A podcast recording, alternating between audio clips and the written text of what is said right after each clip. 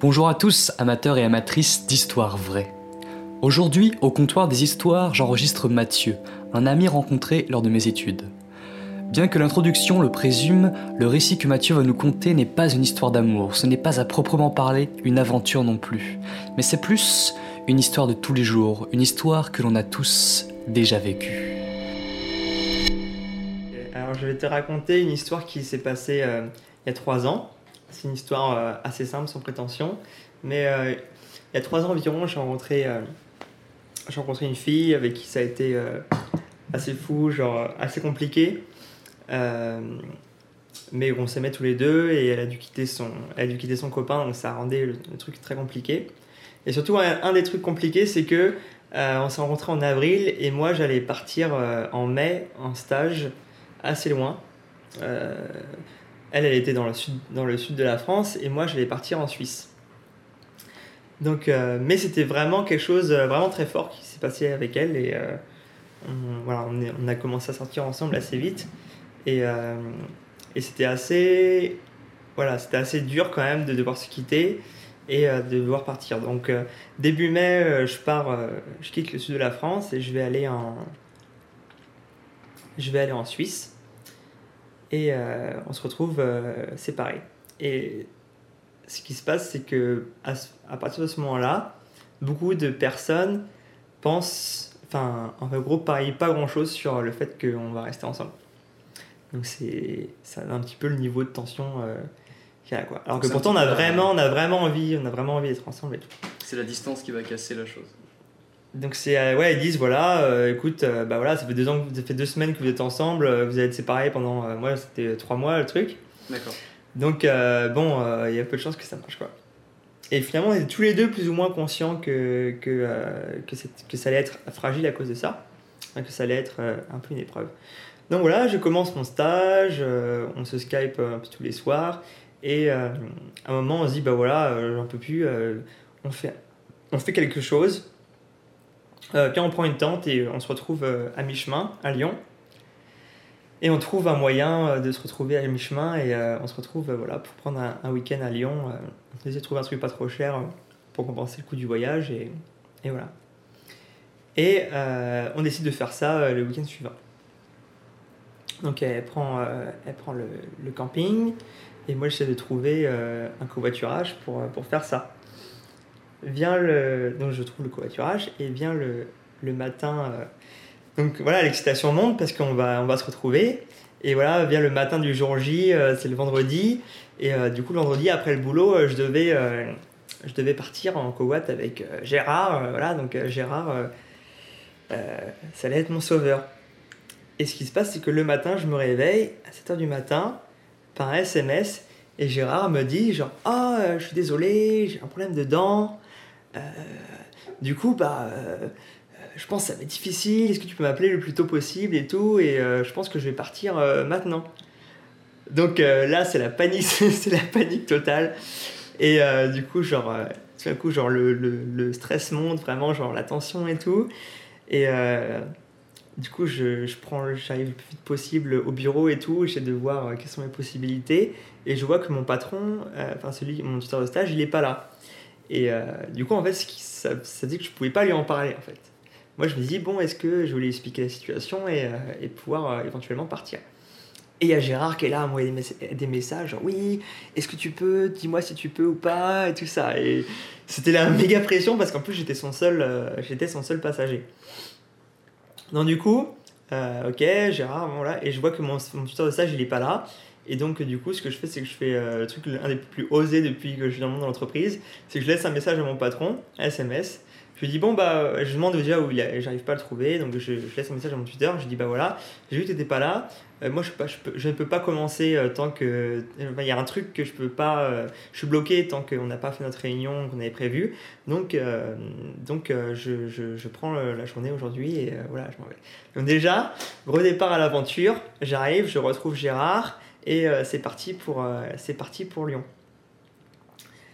Et euh, voilà, donc on a le trajet avec Gérard. Je, suis, je, suis, assez soulagé parce que je vais pouvoir aller à Lyon, mais j'arrive, j'arrive assez tôt.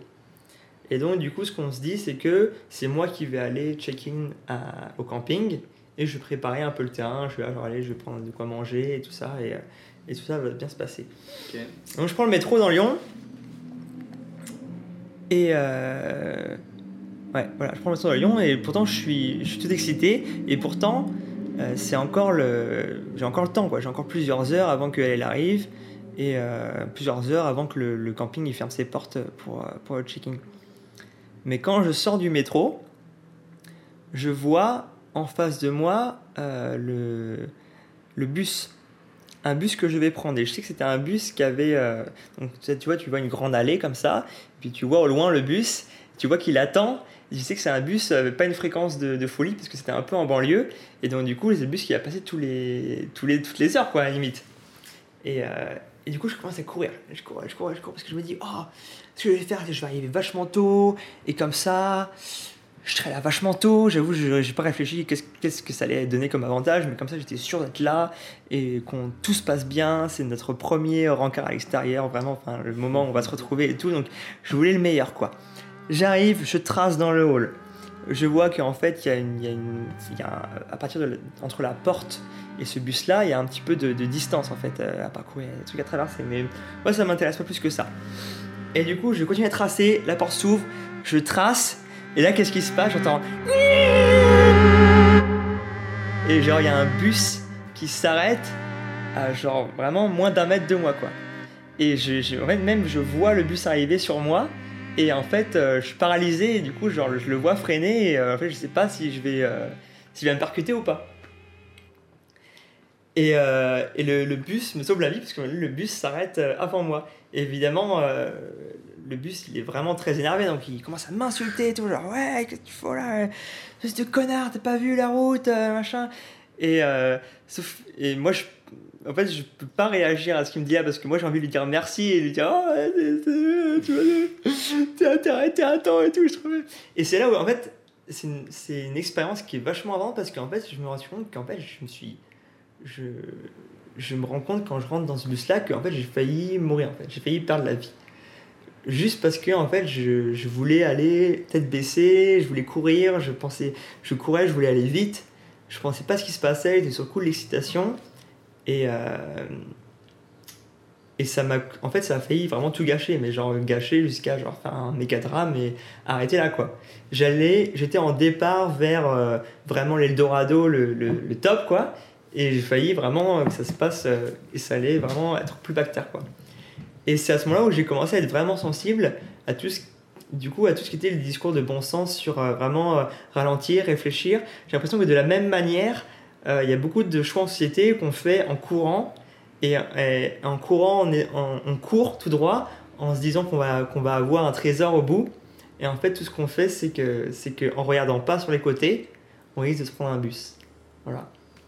Donc c'est euh, euh, la conclusion. euh, c'est vraiment quelque chose qui, qui, du coup m'a guidé sur tout ce qui est après vraiment des, des chemins de euh, vraiment tout, tout ce qui était les mouvements slow et les trucs comme ça euh, plus écolo et, euh, et plus vraiment de prendre son temps et de réfléchir autrement à, de réfléchir autrement à la trajectoire qu'on prend avec notre société parce que on a de la même manière on a l'impression qu'on va foncer dans un mur à la recherche justement de la croissance, d'un Eldorado, de plus d'économie, de machin. En fait, tout ce qu'on fait, c'est de, de foutre dans un mur et de tout, tout foutre en l'air alors qu'on pourrait avoir une trajectoire où on est plus serein et plus calme et euh, euh, vraiment justement de voilà, ralentir.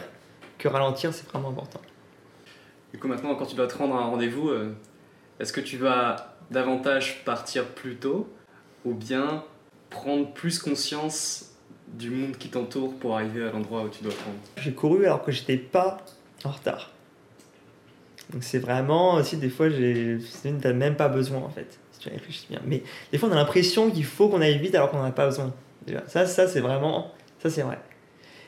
Mais moi si je vais à un rendez-vous, euh, tout ce que je peux te dire c'est que maintenant je fais vachement plus gaffe euh, à ce qui m'entoure. Ça c'est vrai. Ça veut pas dire que euh, je vais prendre beaucoup d'avance ou quoi ou genre. C'est vrai que c'est bien de se donner les moyens de ne pas courir partout. Mais c'est vrai que ça donne vraiment, ça donne vraiment l'idée que déjà la rue c'est dangereux. C'était pas une, pas une blague cette- ces histoires. Euh, beaucoup moins tête en l'air euh, quand tu vas parcourir le monde. Mais, euh, Mais ouais, vraiment faire attention à ce qu'il y a autour de toi, quoi. Et parce qu'il y a des choses qui vont, il y a des choses qui vont vite. Il y a toi, t'as pas forcément conscience du danger qu'il y a autour de toi. vraiment prendre plus conscience de ce qui se passe autour de toi et pas forcément ba- ta tête, tête baissée sur, dans des choses, quoi. Quand tu parles de prendre plus conscience de, de ton environnement, ce qui t'entoure, est-ce que tu vas plus observer, utiliser tes oreilles pour écouter, euh, sentir euh, Ouais. l'air extérieur, je dis n'importe quoi, mais... Par exemple, moi, je ne, je ne prends jamais le vélo euh, avec des écouteurs. Parce que le vélo, j'ai toujours, toujours utilisé l'ouïe comme euh, un sens essentiel pour, euh, pour voyager. En particulier quand c'est la nuit.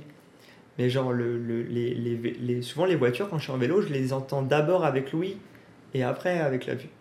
Non, moi, j'étais un mec qui avait pas envie de l'attendre. Donc c'est pour ça aussi où que euh, l'idée d'introduire le bus, c'est quelque chose qui m'insupportait en fait. Voilà. Déjà, on veut tout tout de suite euh, sans réfléchir au contexte qu'il y a autour. Et du coup, c'est euh, vraiment dans l'immédiateté. C'est ça aussi euh, la bêtise que j'ai fait, je pense. Et, Mais du coup, maintenant, est-ce que tu acceptes l'attente? Ouais, je dis, il faut avancer avec un peu plus de. Mais est-ce que tu fais pas comme la majorité des personnes, tu vas prendre ton téléphone quand t'attends pour t'occuper, pour ne plus sentir ce sentiment de d'ennui? Non, mais l'ennui, c'est vraiment un truc important. hein. C'est moi je dis pas que je jamais mon téléphone parce que des fois c'est pour regarder le trajet euh, qui m'arrive. Genre, des fois on va dire qu'on. ah, les gens ils sont sur leur. Les jeunes sur leur de téléphone et tout, mais des fois tu vas lire un article vachement intéressant euh, de philo sur l'environnement ou genre tu fais lire un journal. Tu vas pas rager sur le mec qui lit dans son métro alors que tu vas dire oh le petit jeune il est sur son téléphone.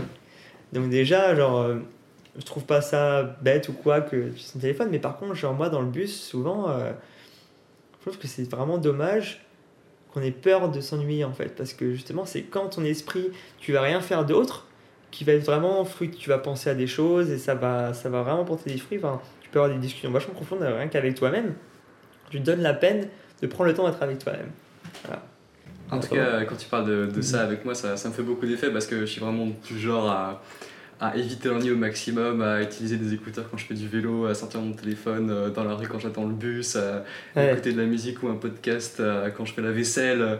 Donc euh, je suis vraiment dans Ouais. l'optimum de d'éviter cet ennui-là et ça, ça me fait relativiser ton, Bah, ton histoire. les, les, les mecs colombie-britanniques, quand ils faisaient des trucs un peu longs comme ça, genre la vaisselle ou même genre, des fois c'était un truc d'un mur, ils, fait, ils disent souvent it's meditative. C'est pour dire genre, euh, c'est un truc, c'est chiant. c'est long et c'est chiant en fait. Mais eux, ils les disent toujours d'un moment positif. Euh, les anglophones, ils ont beaucoup plus souvent euh, des tournures positives et du coup, it's meditative. Et en fait, il y a plein de choses que tu fais. Moi, c'est vrai que je mets la radio quand je fais la vaisselle, j'avoue. Mais c'est vraiment, il y a des activités qui sont comme ça, genre voilà, c'est répétitif, ça va pas être très tu fais ton désherbage. Moi, j'ai eu des idées de fou. Là où j'étais vraiment la, mon idée la plus productive, c'était quand je faisais du désherbage. Je faisais du désherbage et tout d'un coup, mon cerveau était en ébullition quand j'étais en, en Angleterre. Donc, il y a des fois où, ouais, c'est ça, c'est genre, tu vas faire des choses, ça va être méditatif et c'est peut-être le moment de faire la méditation, justement. Euh, je pense que de temps en temps, ça peut être sain, justement, de se retrouver avec soi-même et des fois, genre, finalement, on se rend qu'on n'est pas soi-même, on n'est pas une si mauvaise compagnie. Voici la fin du podcast. J'espère qu'il vous aura plu. Peut-être que la prochaine fois que vous désiriez tuer l'ennui, vous penserez à Mathieu. Et surtout à vos pensées avec lesquelles vous pourriez aussi jouer. J'aimerais enfin remercier Sens pour sa musique. Et n'hésitez pas à suivre le comptoir des histoires. Je vous donne rendez-vous très vite pour un nouveau breuvage. Le comptoir est toujours intéressé par la découverte de nouvelles histoires, des histoires inspirantes, des histoires liées à des traits culturels, des histoires courtes, des histoires d'une vie, mais avant tout des histoires que vous avez vécues vous-même. Je vous invite à me contacter via la page Facebook du podcast.